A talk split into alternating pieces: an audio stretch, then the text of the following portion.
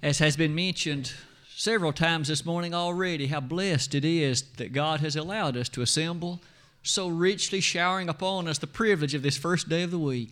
That you and I can come together and worship in spirit and in truth, and it's our sole desire, in fact, to do that this morning. As I look over the audience, we know there are many who are sick and unable to be with us, and for them, of course, we hope that all is much, much better for them very soon. It is the case that as we continue our journey, our reading through the Holy Scriptures this year, as you probably can well tell from being in the midst of December, we're awfully close. Some 95% of the totality of the Scriptures completed. Some 1,129 chapters up to the end of the day yesterday. It is, having come to this point in the New Testament, we're now reading in the book of Revelation, the 27th and final book in the New Testament. The lesson this evening, as you and I read the Old Testament, will be taken from Zechariah. So I hope that you have already made plans to be with us tonight. Not only the attitude of considering that message from the Word of God, but to sing and to engage in prayer and proper fellowship with God. What a blessed occasion it shall be this evening. To the angel of the church at Pippin. I'm sure many of us have often wondered that if the Lord Jesus Christ were to pen a letter to a particular congregation, as he did in the book of Revelation, what might it say? What tone might it carry? What message might it bring? Just today, you and I are going to spend the next few moments and ask if he had penned a letter directly to Pippin, what would it have said? I'm sure all of us will have a time of profound reflection a time of serious inward consideration because, after all, that's a serious matter. These opening comments bring us to appreciate this. The book of Revelation. You and I know there are 27 books in the New Testament. The first four of them are the, are the gospel accounts of Matthew, Mark, Luke, and John. There is a single New Testament book of history, that book of Acts, that sets before us the grandeur of the establishment of the church, how to become a Christian, and then there are 21 books, Romans through Jude, that tell us how to live day by day as a Christian. There's only one book remaining, the book of Revelation. Its message, how to die in Christ, how to leave this world and go home to glory. No wonder the book of Revelation is such a book of victory, a book of triumph, a book of hope, a book of assurance. The opening chapters in the Revelation will be our focus this morning. As you can well tell, what a blessing is pronounced in Revelation 1, verse 3 on those who read it, those who keep it, and those, of course, who give attention to that which it says. I trust that all of us are of that, that frame of mind. It is with those things in mind, why don't we then set the stage for what's to follow by appreciating that these first three chapters of Revelation set before us in many specifics details of letters that were written to seven churches in Asia. In Revelation 1, verse 11, Jesus himself said, John, what you see, write in a book and send it to the seven churches that be in Asia. And at that point, immediately the Lord lists those congregations that were that He had in mind the church at Ephesus, the church at Smyrna, the church at Pergamos, the church at Thyatira, the church at Sardis, the church at Philadelphia, and the church at Laodicea. Seven congregations, and that's by no means a statement that that's only how many congregations there were in Asia, because you and I have other New Testament references. There were churches, for instance, in Colossae. There's a New Testament book written to that congregation. And there are even many others as well. It would appear that these seven were selected as representative of important messages with timeless character that you and I should even appreciate today. The timeless character of the Word of God. How many churches of today would have a problem that would at least resemble one of the problems that were faced by these seven congregations? What about the church at Pippin? Do you and I experience an issue, a difficulty, a matter that might at least remind us of something that was told to one of these congregations 1900 and some odd years ago. It might well be, as you then proceed to notice, John, in, beginning in verse 12 of chapter 1. John, what you see write in a book, John said, I saw seven golden candlesticks, and there was one in the midst of them like unto the Son of Man. he proceeded to describe that which he saw in the midst of those golden candlesticks, and that which he saw was none other than the Lord Jesus Christ. As John saw those golden candlesticks, you and I are quickly identified. He again is in the midst of them. Jesus himself is the centerpiece, of course, of the church. He must be. He is its foundation, as we noticed in our class this morning in the auditorium, 1 Corinthians 3.11.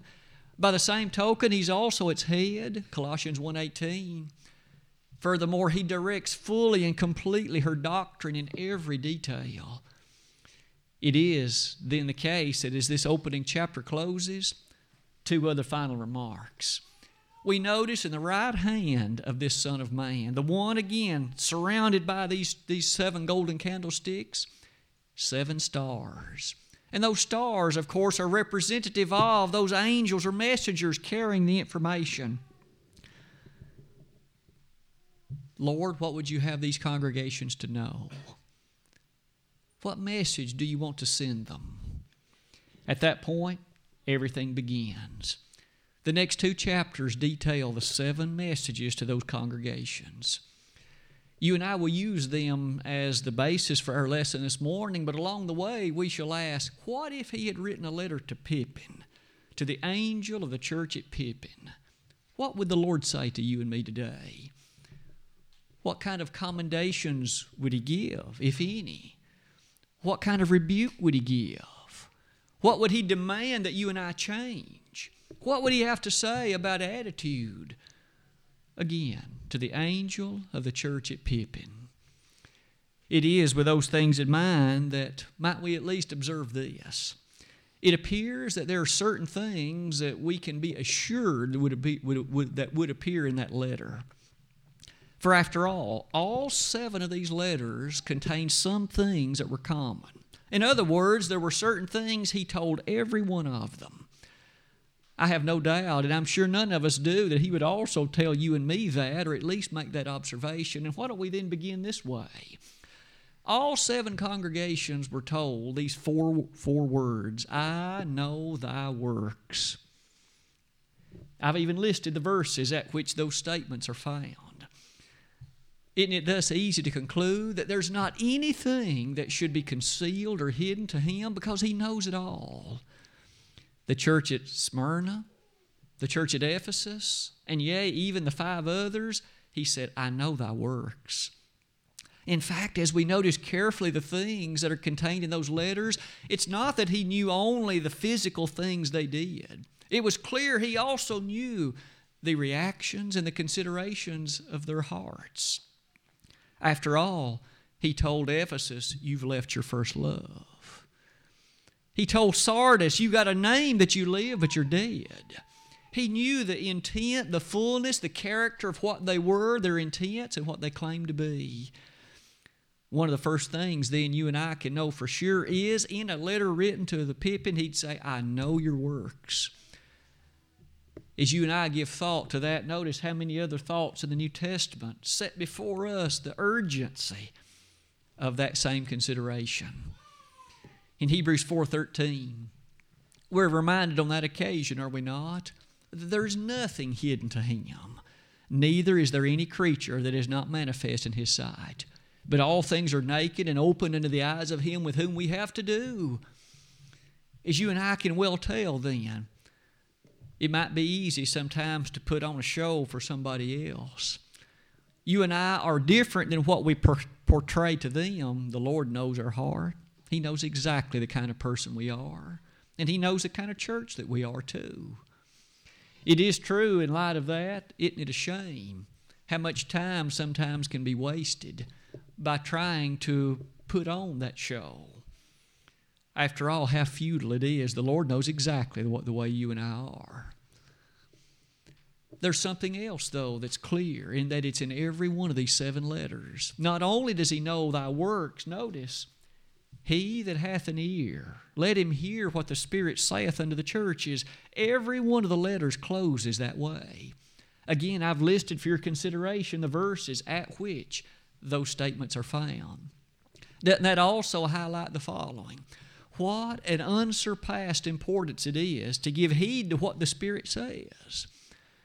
to give attention to what the Scripture declares. These congregations were expressly told if you've got an ear, use it to hear what the Spirit has to say. Might you and I give quick appreciation to the grandeur of these messages? Sometimes they're harsh and sometimes they're very pointed and very straightforward, but what a blessing it is to hear and to make the necessary changes. You and I often call that repentance, don't we? And how often the New Testament calls it so. As you can well tell, there's some one other thing that appears so common to all seven of these letters. All seven of them include matters of blessing and matters of punishment. Every one of them has within it, if you will follow the dictates of the Spirit, these are the blessings that you will experience. To one congregation, it was, you shall enter the paradise of God. To another one, it was, you'll come over and live with me. To another, it was the fantastic blessing of having the name of God on your forehead. Be that as it may, what a great blessing it is to be affiliated with Him and, of course, be in heaven. But by the same token, in every essence at which it was important, punishments were delivered. If you continue to walk in this way of sinfulness, notice some of the things stated. I would only ask you to notice some of the language. What if the church at Ephesus failed in their repentance? Note verse number 5 of Revelation 2. Remember therefore from whence thou art fallen, and repent and do the first works, or else I will come unto thee quickly and will remove the candlestick out of his place. Ephesus, if you will repent, that candlestick will remain, but if you do not, I'll remove that candlestick. Notice another congregation appreciating again what happens when failure is not there for repentance. Chapter number 3. I count, verse number 18, I counsel thee to buy of me gold tried in the fire that thou mayest be rich, and white raiment that thou mayest be clothed, and that the shame of thy nakedness do not appear, and anoint thine eyes with eye salve that thou mayest see. The church at Laodicea. One by one, we notice the statements given, and the punishments sometimes were very bothersome and should have been. It is with all that in mind we close that slide and turn our attention to some additional features. What else might he say to you and me at Pippin? We've identified, I know thy works, and so nothing is concealed from him, and uh, he that hath an ear, let him hear. Here are some thoughts. As I use these, I simply strove to take from these particular letters features that were obviously very important and features that were obviously of great import. I simply present these as the Bible does as matters of warning. I'm not insinuating that there are in the present being issues with these, but notice how strong the warning is. First of all, consider this with me. You notice that at least two of these congregations had problems with false doctrine the church at Pergamos and the church at Thyatira. In fact, it seems had great difficulties surrounding doctrine that was taught that itself was not true. You might notice, particularly, chapter number 2, verses 13 and following, the church at Pergamos, and chapter number 2, verses 18 and following, the church at Thyatira. I've even listed some of the details. These doctrines are called by name. They in Pergamos, in fact, lifted up or at least tolerated those that taught the doctrine of Balaam. Those at Thyatira, it seems, also did something similar. You'll also notice that mention is made of the Nicolaitanes. Often, as you and I read the Revelation, we wonder about that ancient doctrine. Whatever it was, it was exceedingly displeasing to God. Notice it's mentioned in light of the church at Ephesus. It's mentioned again in light of the congregation at Pergamos. Whatever this doctrine was, God says, I hate it. Doesn't that point out very clearly? As you can see in the statement beneath it, doctrine is extraordinarily important. It has ever been so. There are occasions, no doubt, in which you and I appreciate. Some give lesser significance to it as if it's relatively unimportant. But notice these congregations of the ancient era due to doctrine, they found themselves on the short end of favor with God. Speaking of doctrine, preach the word, Paul told Timothy. Be instant in season, out of season, reprove, rebuke, exhort with all long suffering and doctrine. There's that word doctrine. Paul especially told Timothy, preach the word. The doctrine that was to fill the pulpit there at Ephesus where Timothy was was none other than the doctrine of Scripture. In 1 Timothy 4, verse 13, give attention to reading and to doctrine. Should you and I then make certain to give great care to the doctrine that's proclaimed from the pulpit and classes and what you and I then uphold and believe individually? Sure, we must. You'll also notice, in light of that statement, 1 Timothy 4.16 brings us to appreciate as well that beautiful statement, again made to Timothy.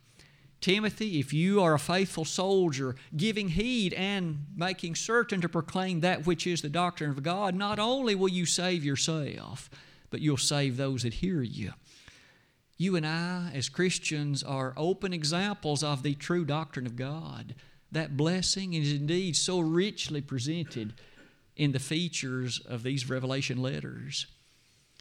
You and I remember that in the book of First John, the very source of the Antichrists were those who did not remain true to the doctrine of God. What a sadness. What a great sadness. The church at Philadelphia, the church, uh, the others that we see in these lists, were reminded about being steadfast and true to the Word of God. I would submit that that would be a statement that we hope could be a matter of commendation. Could Jesus say, You, Pippin, have been faithful to my word? Continue in that way of steadfastness. I trust and I hope that would be what he'd say. But there's no doubt that there are many congregations of individuals in our world today for whom that could not be said. You'll notice what about something else? The next matter that seemingly was so important because it occurred in so many of these letters. One word lukewarm. It may be that too could be a very great problem. No doubt our mind races to one congregation, in particular the church at Laodicea. In Revelation 3, verses 14 and following, we're given an extensive description of a congregation at Laodicea. And we all remember it well. I'd like to ask you to notice some of the language the Lord Himself used. And unto the angel of the church of the Laodiceans write, These things saith the Amen, the faithful and true witness, the beginning of the creation of God. I know thy works, that thou art neither cold nor hot. I would thou wert cold or hot. So then, because thou art lukewarm and neither cold nor hot, I will spew thee out of my mouth. The church at Laodicea you might notice carefully with me that they were blessed in a number of ways. They were financially wealthy. They were, in fact, blessed with a number of resources and opportunities. But the central matter that takes center stage, they were lukewarm. They weren't cold, but they weren't hot either. You and I recognize that there is a, a, a usage of words that reminds us that God has a desire that, of course, we be hot for Him hot brings with it the thought of intense energy. It brings us the thought of enthusiasm and vigor and enthusiasm and labor. And how often the scriptures remind us of that statement on the part of God. In Matthew 6, verse 33, seek ye first the kingdom of God and his righteousness, and all these things shall be added unto you. To seek first the kingdom of God and yet we find in the midst of that, this congregation at Laodicea was lukewarm. Have you ever thought about the details of what it means to be lukewarm? We understand that the person that's hot is vigorous and active in faith, a person who is devoted, confident, and dedicated to God. And why? Maybe we can identify easily what coldness means.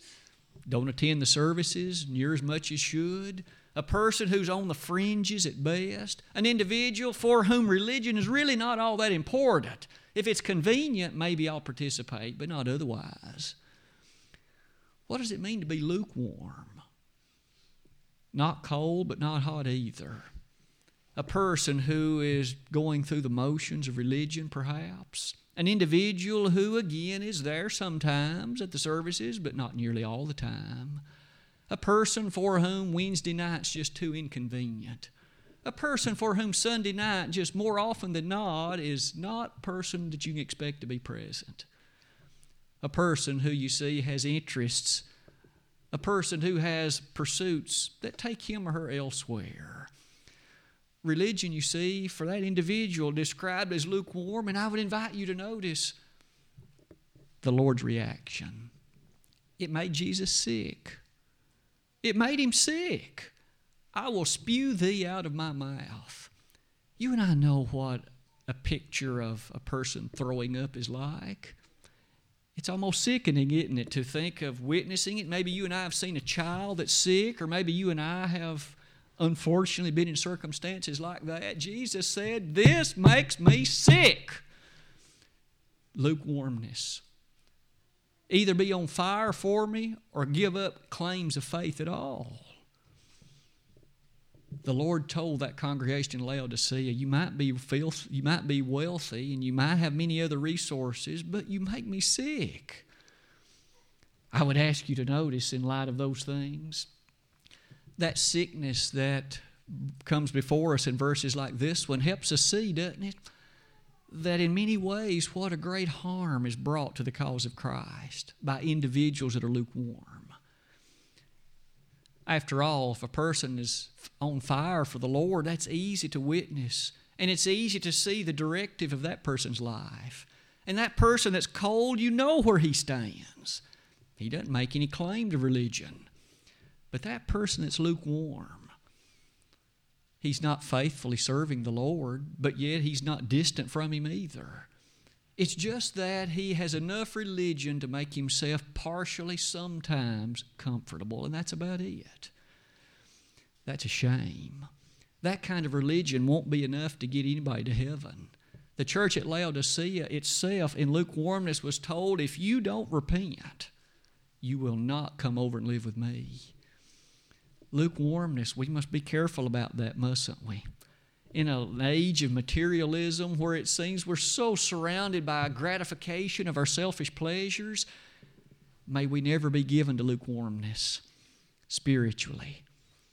The church at Laodicea, as you close that slide, reminds us of lessons found otherwise in Scripture, doesn't it? Love not the world, neither the things that are in the world. For all that is in the world, the lust of the flesh, the lust of the eyes, and the pride of life is not of the Father, but is of the world. And the world passeth away, and the lusts thereof. But he that doeth the will of God abideth forever. 1 John 2 15 to 17. Lukewarmness, what a serious issue. But that matter of lukewarmness perhaps challenges us to ask about other issues that could be a problem and a plague for any of us aside from issues of doctrine and matters of lukewarmness, I would ask you to notice a serious, serious statement made to the church at Sardis. In Revelation 3, verses 1 to 5, we have a church, and it was specifically told you have a name that you live, but you are dead.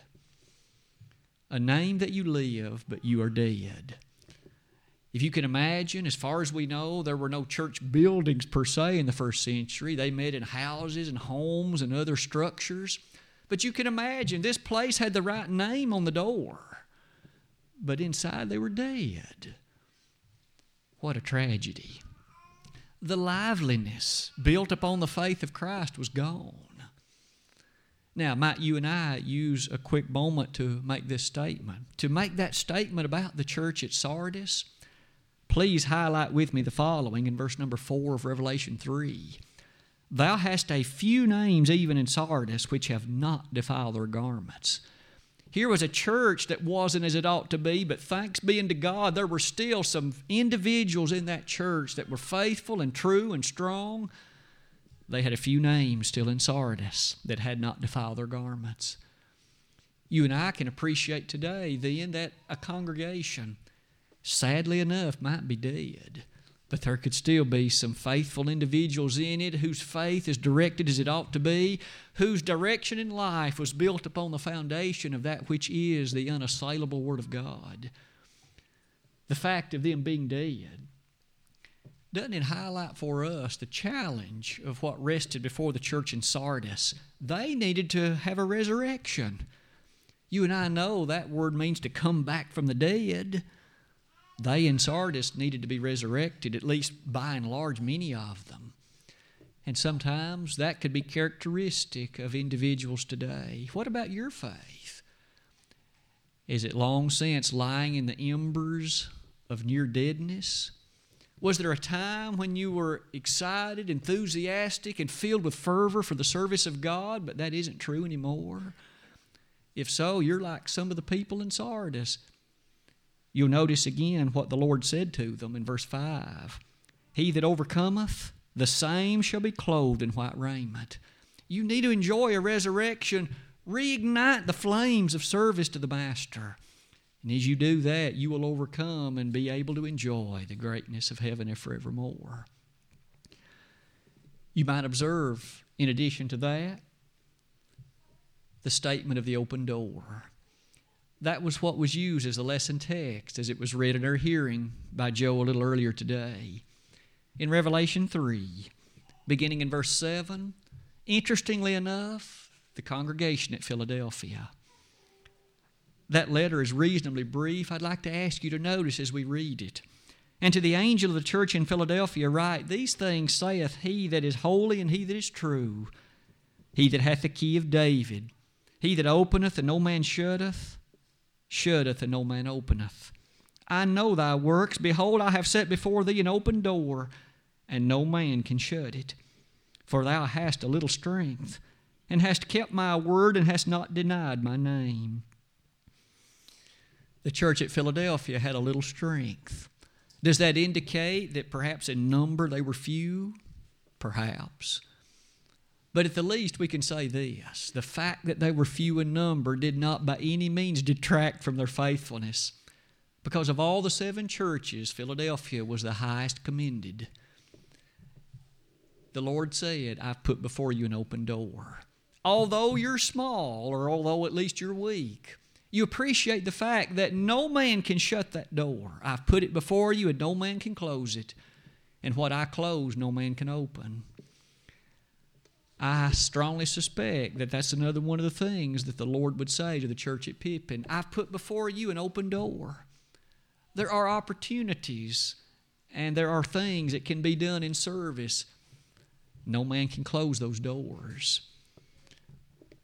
Are you and I individually are you and I as a congregation using the opportunities that God puts before us? Or are we too selfish and look inward?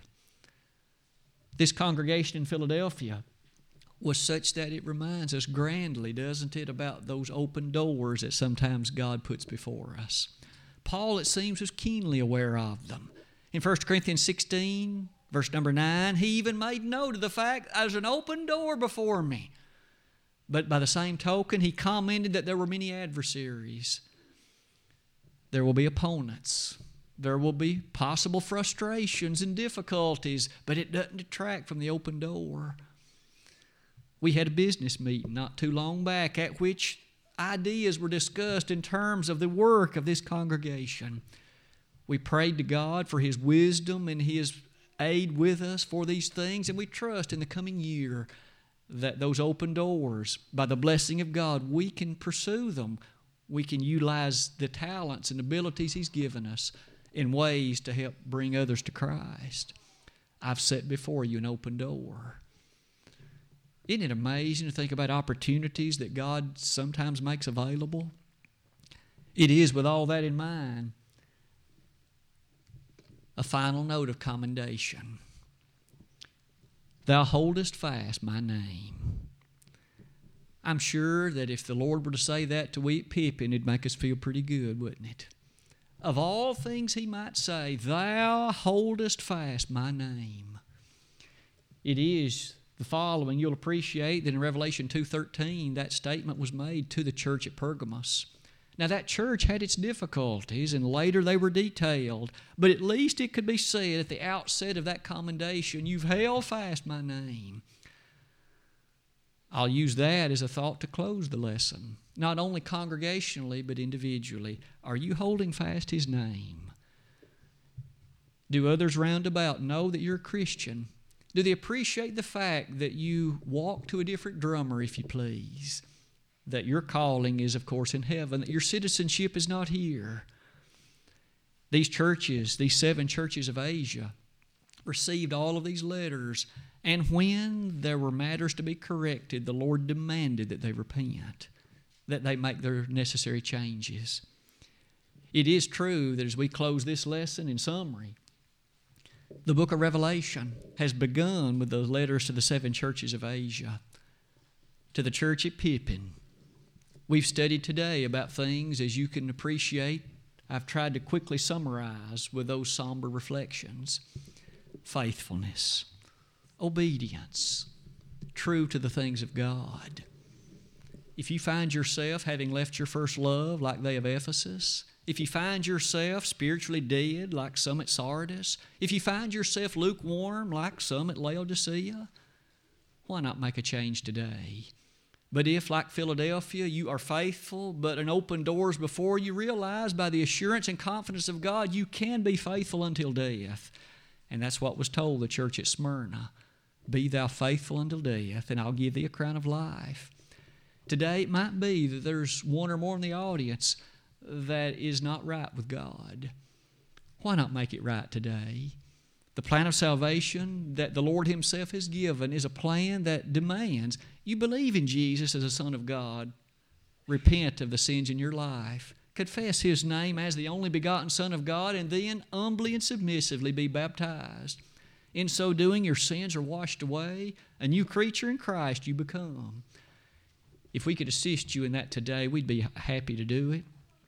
If you have become a Christian at some former time, but some of these issues we've studied today has become problems in your life. Make it right today. The Lord doesn't want anybody to be lost. Jesus gave his life and shed his blood that you might be saved. Why not come back to him? Remember, they at Ephesus were told, come back to your first love.